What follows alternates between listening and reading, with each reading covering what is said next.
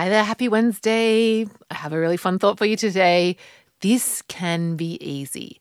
This can be easy, or how you can even turn it into a question like, How can I let this be easy? And when we're trying to change stuff, there's just this narrative that it's hard, like, and that will just naturally come into your brain. Oh, this is hard.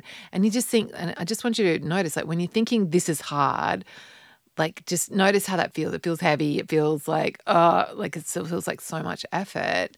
Whereas if you ask yourself, like, like this, or tell yourself this can, this could, this can be easy, or you know, how can I make this easy? It completely changes the feeling. Hey, like it's like, oh yeah, okay, you're curious, you're inquisitive, you're like feeling a bit lighter, and you're feeling a bit more like inspired to tackle whatever it is that this is. Um, so yeah, just just notice, particularly those of you when you're doing the tummy challenge and you're checking in with your tummy and checking in with the satiety levels.